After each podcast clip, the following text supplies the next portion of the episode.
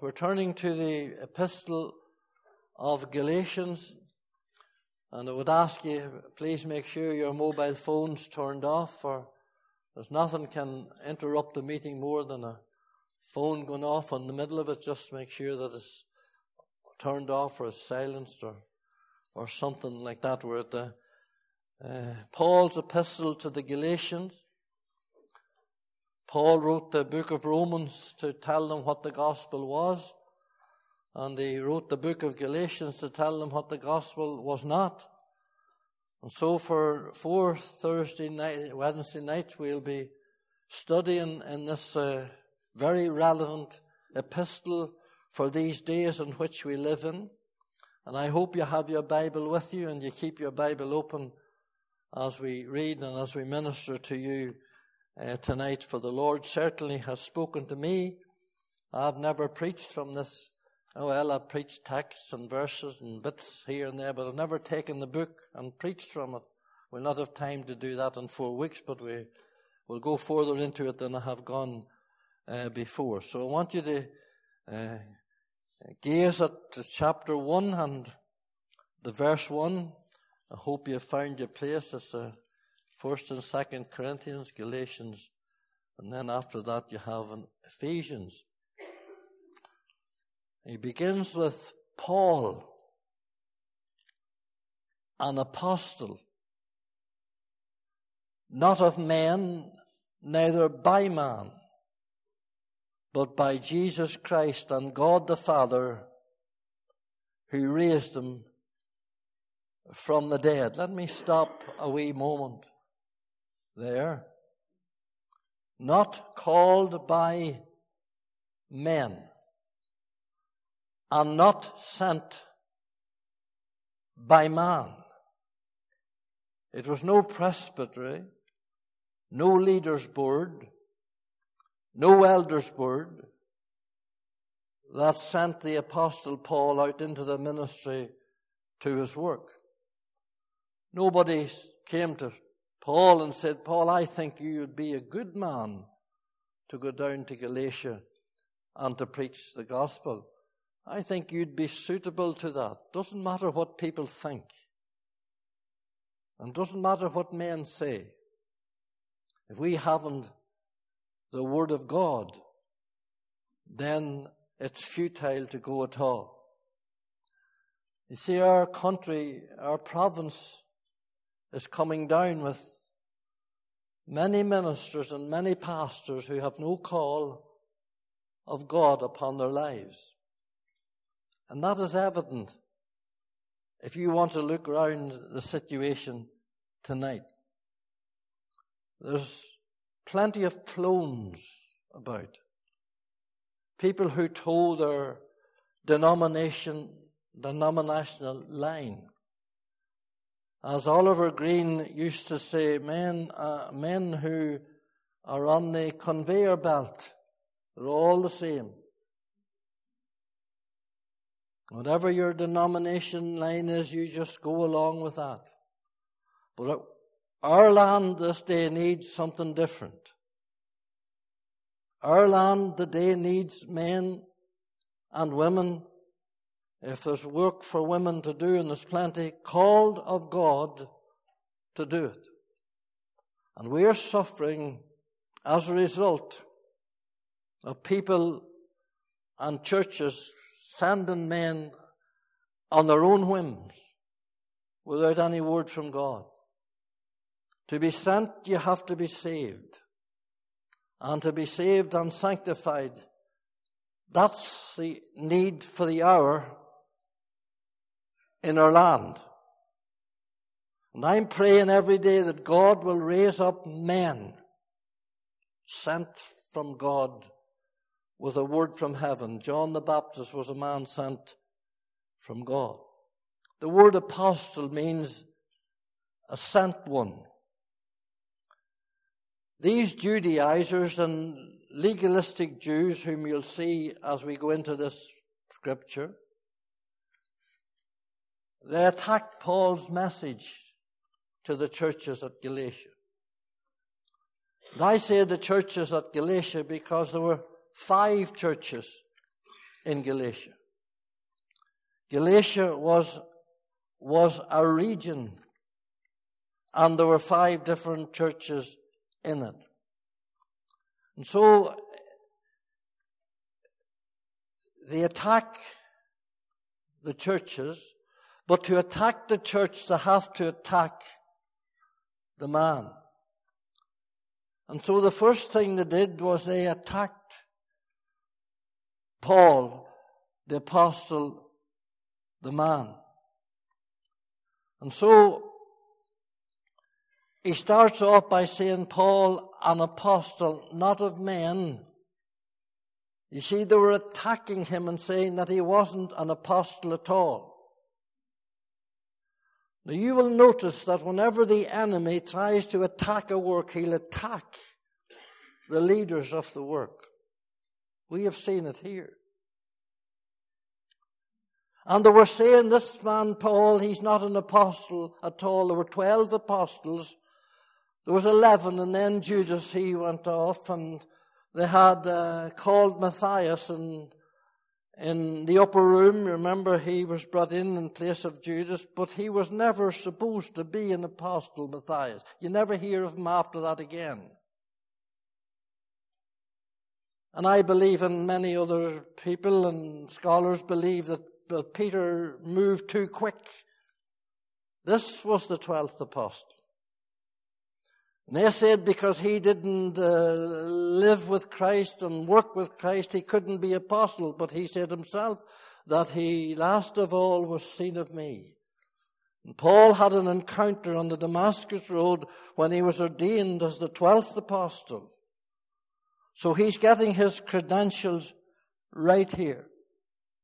He says, I am an apostle, I am a sent one. And he says, I am sent from God the Father and from the Lord Jesus Christ. I am sent from the risen Lord. That's what he says in verse 1.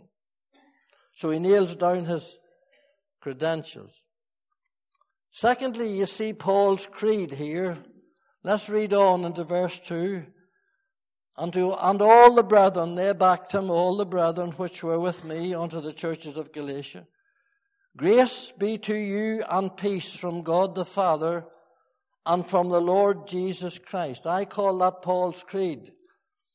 A creed is something that we keep repeating, and, and many of Paul's 14 epistles, he talks about grace and peace, and grace always comes first. And can I say to you tonight, you can't have peace with God without the grace of God. Now, you can't have the peace of God that passeth all understanding without the grace of God. Grace is the first thing. Unmerited grace of God in our life. That was his creed. We're saved by grace. That's the source. And we have peace through the grace. That's the supply. Paul puts Grace and peace, always grace first. John, Jesus, all put it in that order. But not only do we see the credentials here uh, and the creed here, but you see the crucifixion here, and you'll never go far into Paul's letters until you come to the cross. And in verse 4, he says, Who gave himself for our sins that he might deliver us from this present evil world according to the will of God and our Father. What a mighty verse that is. You see, you gaze at that verse for a wee moment as we come on down to what we're going to say tonight. And the first thing you have in that verse, now I'm teaching the Bible tonight. The first thing you have in that verse is substitution. Who gave himself for us. You never forget that. Died he for me who caused his pain. For me who him to death pursued. Amazing love, how can it be that thou, my God, shouldst die for me? There's substitution here. Secondly, there's redemption here. That he might deliver us from this present evil world. Oh, what a truth. Bought out and brought out of this old ungodly world, the day you and I were saved, He lifted us out of darkness and translated us into the kingdom of His Son. Brought us from darkness into light, redeemed how I love to proclaim it. Redeemed by the blood of the Lamb. But you not only have substitution here, who gave himself for us, and redemption here, that he might deliver us from this evil world, but according to the will of God our Father, and that's election. As far as God the Father was concerned, we are redeemed. You know, I was often think to myself, I was saved when I was chosen by God before the foundations of the world, and so were you. Before the hills in order stood, away back in eternity past. Before the mountains of Mourne, or before the mountains across the long, broad, broad acres of this earth, tonight, let me tell you, away back in eternity past, He chose you and I to be saved. What a mighty doctrine, the doctrine of predestination and the doctrine of election. And we were saved the day that God, away in eternity past, in His sovereign will, selected us. That's as far as God the Father was concerned. As far as God the Son was concerned, we were saved when He gave Himself for us at that place called Calvary 2022 years ago on the cross of Calvary. He died for me. He gave Himself for me. I was saved that day. That's of course when I came. If I came, you have to come. But I went I and, and yourself, my friend, are saved tonight. We're not only saved by God the Father away in election in, in eternity past and when He died on the cross at Calvary, but I was saved on the last day of May 1970. That was the Holy Spirit moved in my life. Father, Son, and Holy Ghost all involved in it. Hallelujah. It's a mighty thing to be saved tonight. As far as God the Holy Ghost is concerned, when He moved upon you and I, that He had elected away in eternity past, when He moved upon you and I and showed us the cross where He died, and we were saved from her sin. Let us read on verse 5. To whom be glory forever and ever, and may indeed, how would we not praise Him? Praise Him tonight, my friend, if you're saved and born again and on your way to heaven, and never forget these old gospel truths. And rejoice in it tonight. then he says, I marvel that you're so soon removed from him that called you unto the grace of God unto another gospel, which is not another, but there be some that trouble you and would pervert the gospel of Christ. But though we are an angel from heaven preach any other gospel unto you, that which we have preached unto you, let him be accursed. And as we said before, so say I now again, if any man preach any other gospel unto you that ye have received, let him be accursed. For do I now persuade men or God, or do I seek to please men? For if I yet please men, I should not be the servant of Christ. That will do us for the moment and God will bless to us the reading of His Word. You know, I, I don't know, and I'm studying the Scriptures quite a while. I don't know of any of Paul's 14 epistles, or indeed any epistle or letters in the New Testament, that sets forth the state of the modern day church as the, the 66 chapters in Galatians. I say the Galatian churches because let me reiterate again there were five churches in Galatia. Galatia was a region in Asia Minor. There was the church of Antioch and Pisidia and Iconium and Lystra and Derbe. And if you want to read about things that happened in those churches, you need to go to Acts chapter 13 and 14. And if you study Acts chapter 13 and 14 along with the book, uh, the epistle of Galatians, you'll be mightily blessed. Paul came into this region of Galatia on his first missionary journey. And he preached the gospel in all fullness and power. Now, some think that he was there back and forward three times, but this was the first time we're reading about here. And during a short stay here, he and Barnabas, some notable things happened, and you will remember them when you recall the scriptures. First of all, there was the healing of the lame man at Lystra. Acts 14 tells us that he was crippled from his mother's womb, and when Paul saw him, Paul with a loud voice says, Stand up! And he leaped and he walked and he was set free. And then Paul was stoned at Lystra, remember, and he was left for dead. Some think he did die.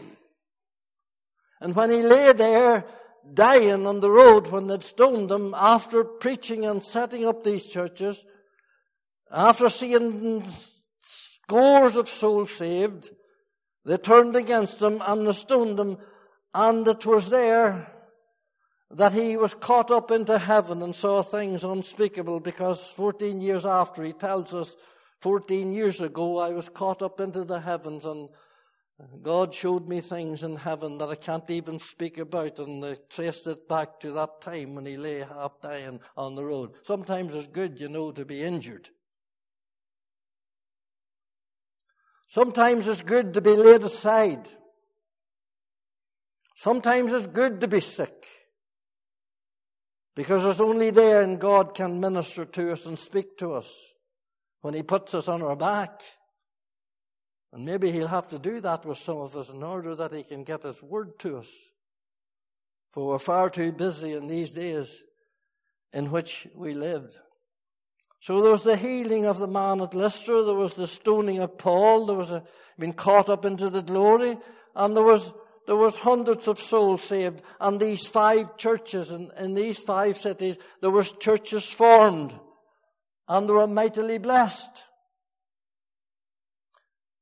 And after he was stoned, he had to leave. And for over a year, he didn't hear anything about them. But in a short period of a year or so, he heard news from them that wasn't good. And I want to say to you, as a pastor for many years, the saddest news that can ever reach any minister, pastor, or evangelist was the news that reached the Apostle Paul regarding the churches in Galatia. The enemy had come in in less than a year like a flood. And he had divided and he had deluded, deluded the people. He had infiltrated leaders that paralyzed the witness of that early, growing, lovely church that corrupted the Word of God. And the very same thing is going on today. This was a fierce, brutal, subtle, relentless, sudden attack upon the people. Look at verse 6. Now here's what Paul's saying to them. He says, I marvel. I am dismayed. I, I am amazed that you've abandoned, that you've moved from Him that called you into the grace of God onto another gospel. He could hardly take it in in so short a time. You know, of all Paul's epistles, if not all of them, he starts with praise and he starts with thanks and he starts with prayer for the people. Not here. Not to the Galatian church. He goes straight for the juggler. He goes straight in. Not one word of commendation, not one word of encouragement. Boiling over with holy indignation, he goes straight in to them. He says, I can't understand. Oh, he says, how? You so quickly turned away from the truth of the gospel of the Christ that died and rose again, and you neglected so quickly the grace of God. Now, here lies the problem. And I want you to get this into your heart and you think of the day in which we live. These legalizers, these Jews were Jews. these legalizers, these Judaizers, these Jews, what they were saying was this. And I say again, this is something that needs to be exposed in the day in which we live. What they were saying is this, we don't mind you being born again. We don't mind you calling yourself Christians. We don't mind Paul preaching the gospel that Christ died and buried and rose again. That's truth. We don't mind that at all. But you see, what they're saying is, but it's not enough. It's not enough. You have to add to that the Jewish rules and regulations and feasts and circumcision. All right, you say you're a Christian, that's all right. Everybody's a Christian now. Naomi Long says she's a Christian. Everybody's a Christian now and you can almost legislate and do for what you like. We don't mind that, but what we do want, what you do need is, you need to add the feasts, the Jewish feasts, these Gentiles, it's not enough just to be saved. It's not enough just to listen to Paul. Paul's right as far as he goes, but you need to be circumcised. You need the feasts. You need, you need the, the uh, other things that go along with the Jewish law, circumcision as well. But Paul comes with this robust statement. In verse 8 he says, he says, but though we are an angel from heaven, he's, he's going straight for them and he's saying, no, no, no. You add nothing to the gospel. He says, though we are an angel from heaven, he doesn't say if Peter preaches another gospel or John preaches another gospel, but Gabriel, Michael, the archangels of heaven, if one of you preach another gospel, you're accursed. Ho. Would we not need that thundered out today? Do you know what the word cursed is? It's an anathema. It's to be wiped out, cursed into everlasting hell and flame. That's what it means. Micah, Gabriel, any man, any woman preaches another gospel. But it's not another gospel, for there's only the one gospel. Then he corrects himself. There's only the one gospel. He says, let him be accursed. Twice in verse 8 and verse 9, he uses that word accursed. John Wesley says when the Methodist Church ceases to preach the gospel, they don't deserve to exist. Well, let me tell you, there's a whole lot of churches other than the Methodist Church. The old Methodist Church have ceased to preach the gospel in all its power. And that's what I'm trying to call the church back into in these days. How did the enemy do such damage in so short a time? How did he infiltrate these five churches that were on fire for God and born again by the Spirit? And he's speaking to Christians. How so suddenly and how subtly? What happened here? Well, you'll just keep your train of thought and think the way we are in our land today. And I can tell you it wasn't through persecution. Although the stone Paul, he rose up, he came back. It wasn't through persecution or stoning or placarding. They tried that in the, some years back in the early church and it didn't work. They've tried, the enemy has tried that down the years, but it doesn't work. The blood of the martyrs is the seed of the church, the Covenanters, and the old Anabaptists, and the Reformers, And in, in, in, uh, in the early scriptures we read that in the Egyptians, the, the more that they, that slew the Jews, the more Pharaoh slew the Jews and slew the children, the more they grew and waxed stronger and stronger. No, the devil knows he can't put them down like that. He got that lesson, message. And he got it here. So he has other ways of infiltrating the church and paralyzing the church and leaving them just like community centers.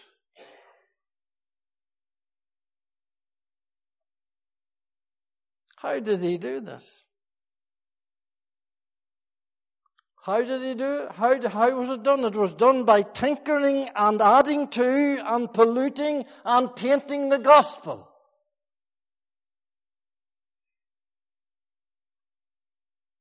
You need to keep the laws and keep the traditions and keep the ceremonies and keep the feasts as well as Christ. Paul says no. No. No, Paul says.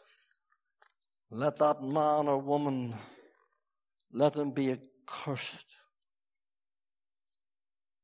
Paul saying is all grace, no law. All faith, no works.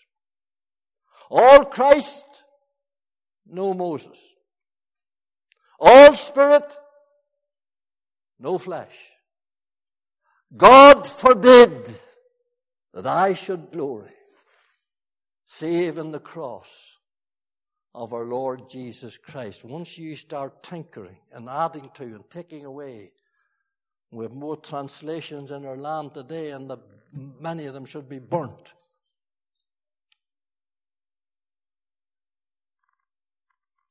Now, I'll show you where the problem is. Turn over to chapter 3 and verse 1.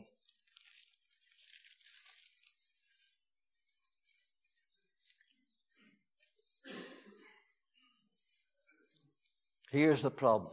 And here's the problem tonight in Ulster. And I don't care what church you talk about. I'm not interested in denominations any longer. sick of them.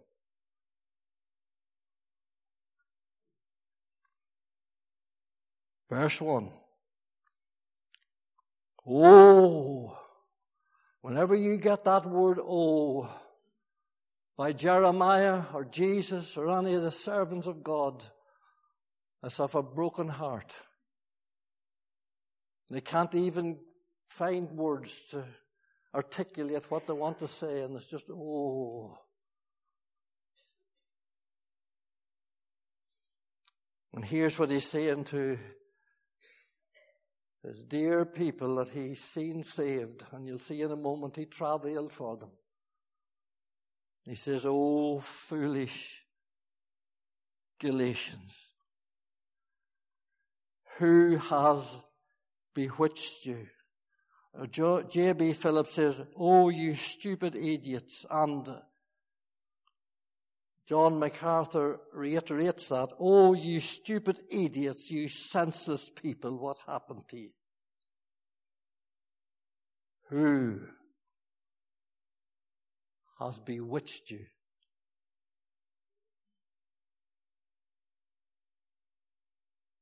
Not where were you bewitched?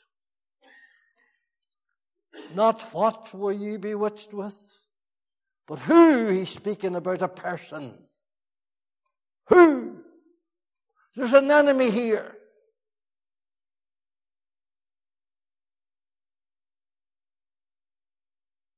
Just flick your page to chapter 5 and verse 7. Where do you see this? Does this speak to some of you here tonight? Or some of you listening to me? Ye did run well. There was a time you used to go well, wasn't there? There was a time there's a lot of people not in this meeting tonight and they used to run well for God, but they're no interest in prayer tonight. They've no interest in the family altar tonight. They've no interest in God tonight at all. He says, Ye did run well. Who It wasn't the work and it wasn't just the business and it wasn't the recreation. It wasn't the woman you married or the man you married. Behind it all, there's an enemy. Who did hinder you that ye should not obey the truth? Obedience is better than sacrifice. Why have you not obeyed the truth? Rebellion is as the sin of witchcraft. You rebel to God tonight. You're a believer, but you're a rebel tonight. You rebel against things God chose you to do, and you'll not do them. Back to three and one. See this word bewitched? Comes from the realm of sorcery, witchcraft. Is used sometimes in the hoodwinking and the evil eye. You ever hear that phrase? The wink and the nod of the Masonic and other orders. There's a mixture. There's a mixture of God. There's a mixture of God and there's a mixture of good and there's a mixture of evil. And you can't have it. You can't have it.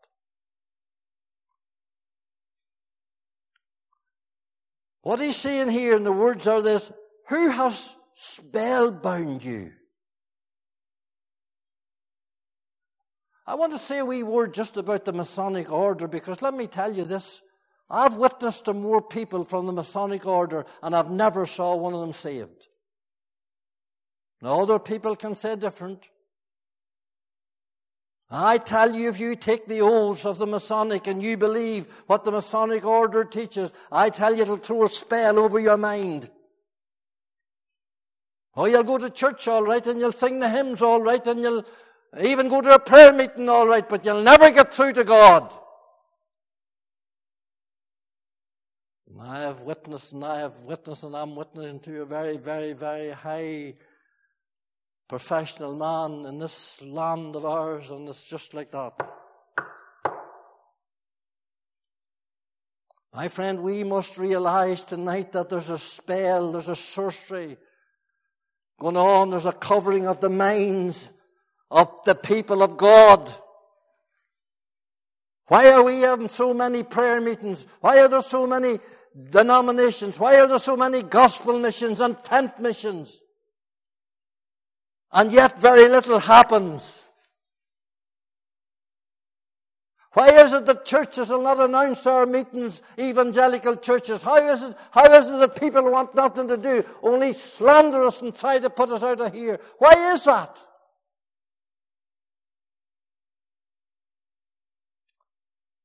There's a demonic spell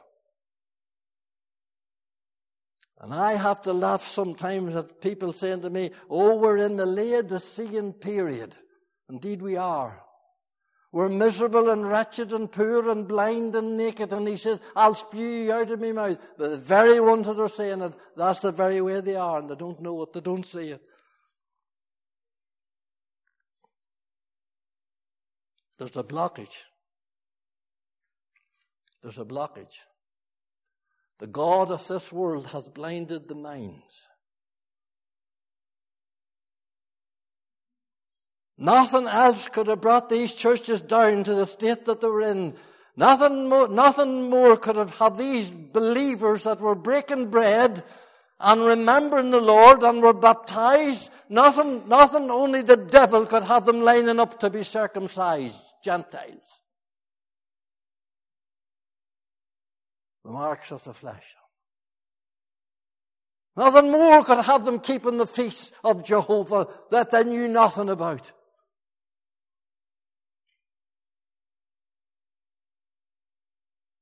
Nothing more could have them keeping the Ten Commandments and the Torah. Is it any wonder Paul's so indignant? How would I feel tonight? And thank God I've saw a, a, a right few souls in my time. How would I think tonight if they were at the table here on a Sunday and they went to Mass after or before it?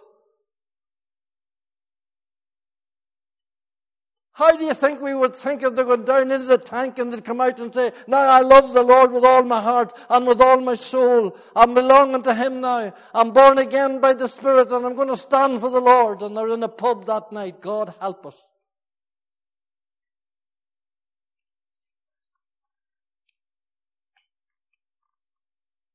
W.A. Criswell says this The devil placed them under a spell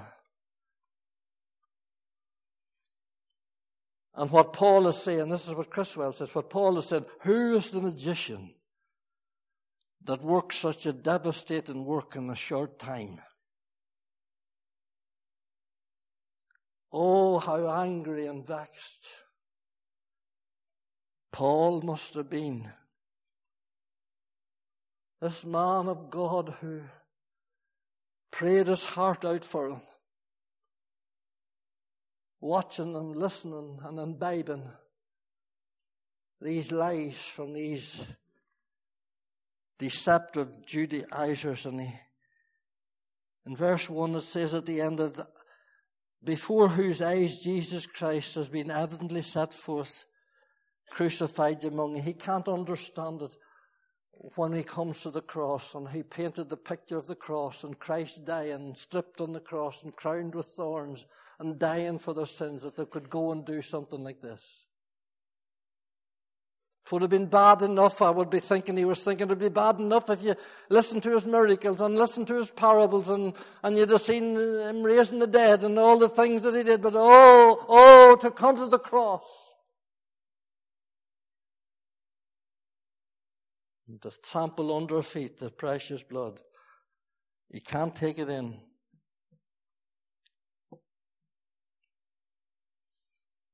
I was reading somewhere some time ago where this evangelist, whether it was Billy Graham or some of them boys years back, led a Muslim to the Lord, and when he led him to the Lord and asked Jesus Christ into his heart, he got up and he says, Hallelujah, I have Jesus and Allah. No, he hasn't. No, no. I have the Master and I have Mary and I have Jesus. No, you haven't.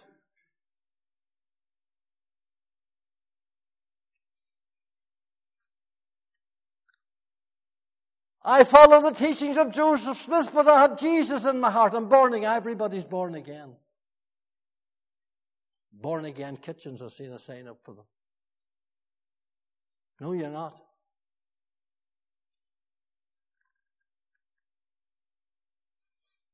Oh, I'm a Christian and I'm born again and I can drink and I can live with another man and I can live with another woman and I can do. No, you cannot. No, you will not want to. That's the point. This is not legalism, rules, and laws that we're talking about. This is grace. This is love. This is mercy. I tell you that morning the Lord saved me. I never had any desire to go back to the drink or to the dances or to the old boys. Not at all are a new life, new creature in Christ Jesus. Give me Jesus, Jesus only. I possess a cluster there. He's the lily of the valley and the rose of Sharon fair. I love him with all my heart tonight. And every day I put all on the altar to him and I want nothing else. I have sufficient when I have him. I don't need to add anything to it, my friends. Neither do you. Christ is all and all. Now we're going to close at chapter 4 and verse 13. I'm back next week and we'll give you chapter 4 and verse. Obviously, with four weeks, we can't do an expounding study on it. But here's how Paul loved them and how they loved Paul. Now watch these verses. Ye know how through infirmity of the flesh, and Paul had problem with his eyesight, and we know that. I preached the gospel unto you at first. And my temptations and testings which was in my flesh, ye despised not, nor rejected. Watch this now. But ye received me as an angel of God, even as Jesus Christ. Boy, they received him. Boy, they were glad to see him. Oh man, they were praising him and thanking him. Then, then read on. Where is then the blessedness you speak of? For I bear you record that if it had been possible, you'd have plucked out your own eyes and given them to me. Boy, they thought something of. Didn't you think something of them at one time? Far more than you do now. Wouldn't you have done anything for him at one time for the Lord? Wouldn't, didn't you get down one day on your knees and say, Lord, I'll surrender all? But you never did. Hmm?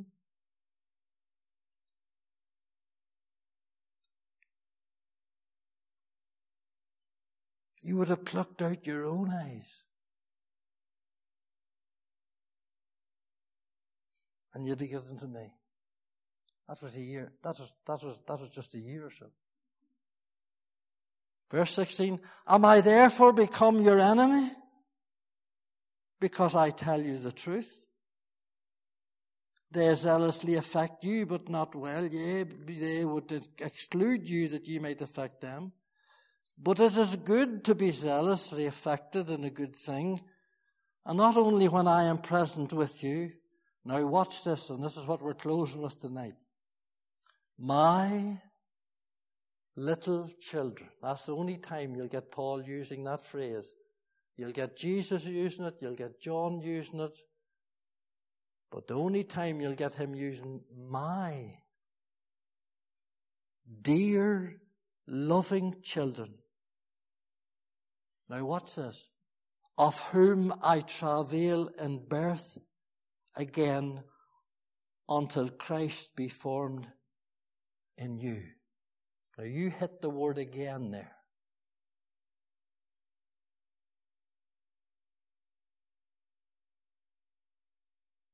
He travailed first of all to release them from the bondage of sin. He travailed, and that word is a woman given birth, weeping and crying and groaning for them when he came down and before he came down. He wept and he cried and he groaned that they would be delivered from their sin.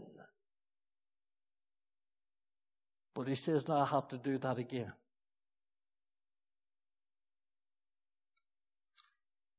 This was first of all to release them from the bondage of sin. But now he's crying and travailing again to re- lift them from the burden of sin. Tell me if you're burdened tonight.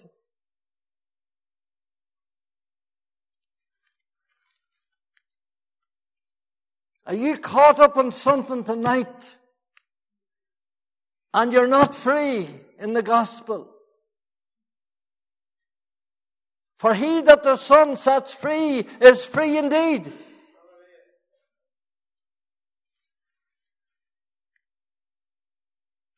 Are you bound tonight with rules and regulations?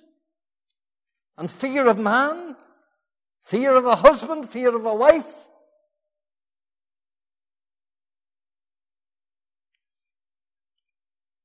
No freedom.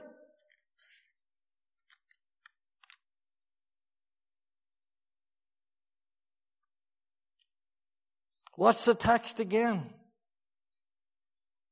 My dear beloved little children, of whom I travail and groan and weep in birth again. Not that they would be born again. Is not saved and lost. Don't be taking that out of this verse. The word is there, formed as the word embryo.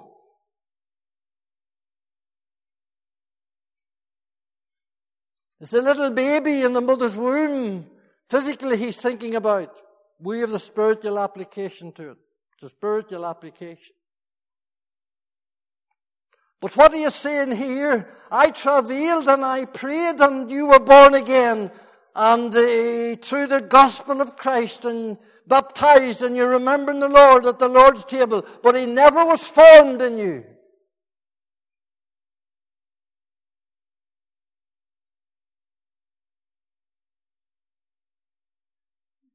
You remained the same. You just remained as that wee baby. There was no shape and no form, no manifestation of growth.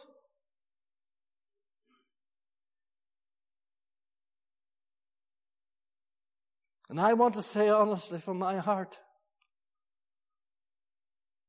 that I spend more time in this assembly travailing, not for sinners, but for saints, supposedly saints. And I want to say that from a pastor's heart tonight. My wife knows. For there are so many, many, many people coming to this fellowship, and Christ was never formed in them. There's no sign of Christ.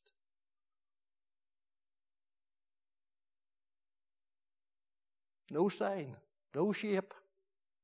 No manifestation of Christ. Not like, nothing like Christ.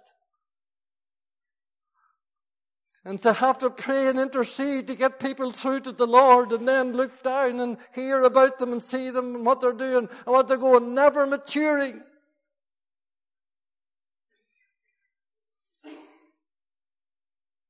Now he says, I'm travailing that Christ would be formed. That word formed is meta, also metamorphosis changed.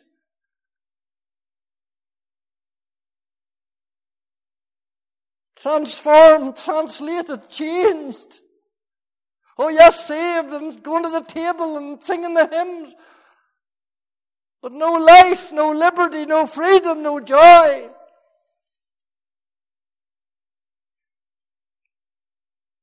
And you know I'm hitting truth tonight. And I know it. And I tell you, the problem with our land is not the protocol and it's not Sinn Féin. The problem with our land is the church.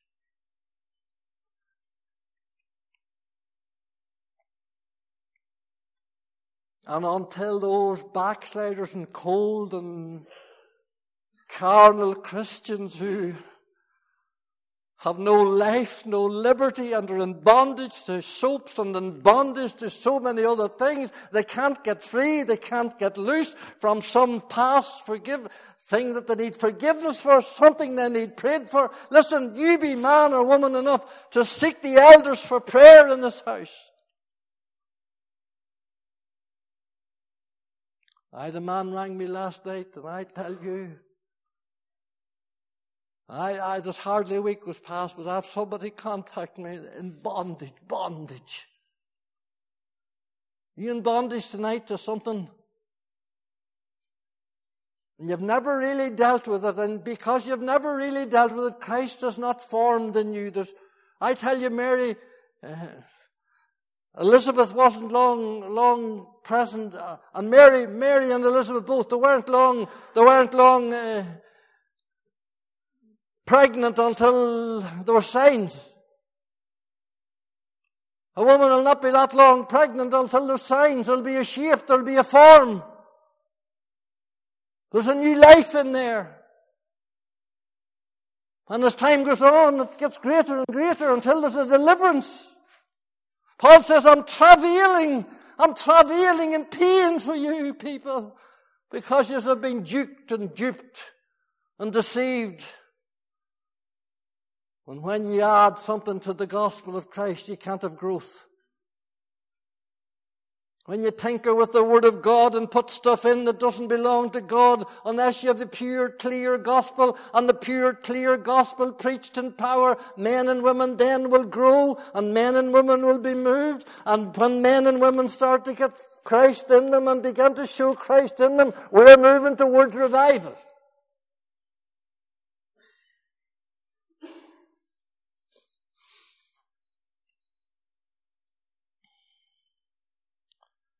My little children, of whom I travail in birth, I tell you that word jumped at me again.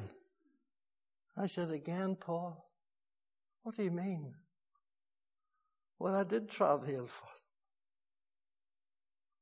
them. And any minister or pastor worth of salt will travail. And let me tell you this any minister or pastor worth of salt will be two, three, and four hours a day in intercessory prayer on his own.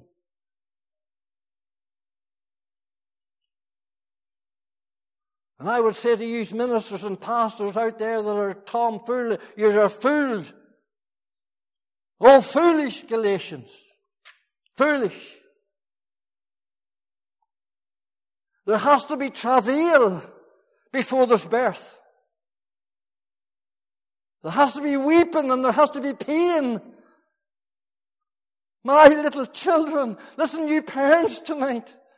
Let me say from a heart that is full tonight, you parents tonight, you need to start travailing. That Christ would be formed in.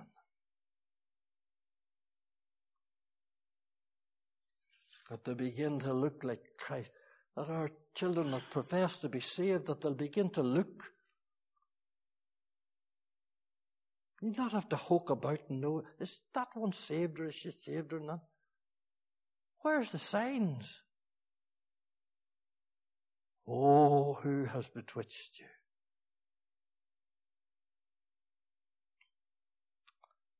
Who has bewitched you?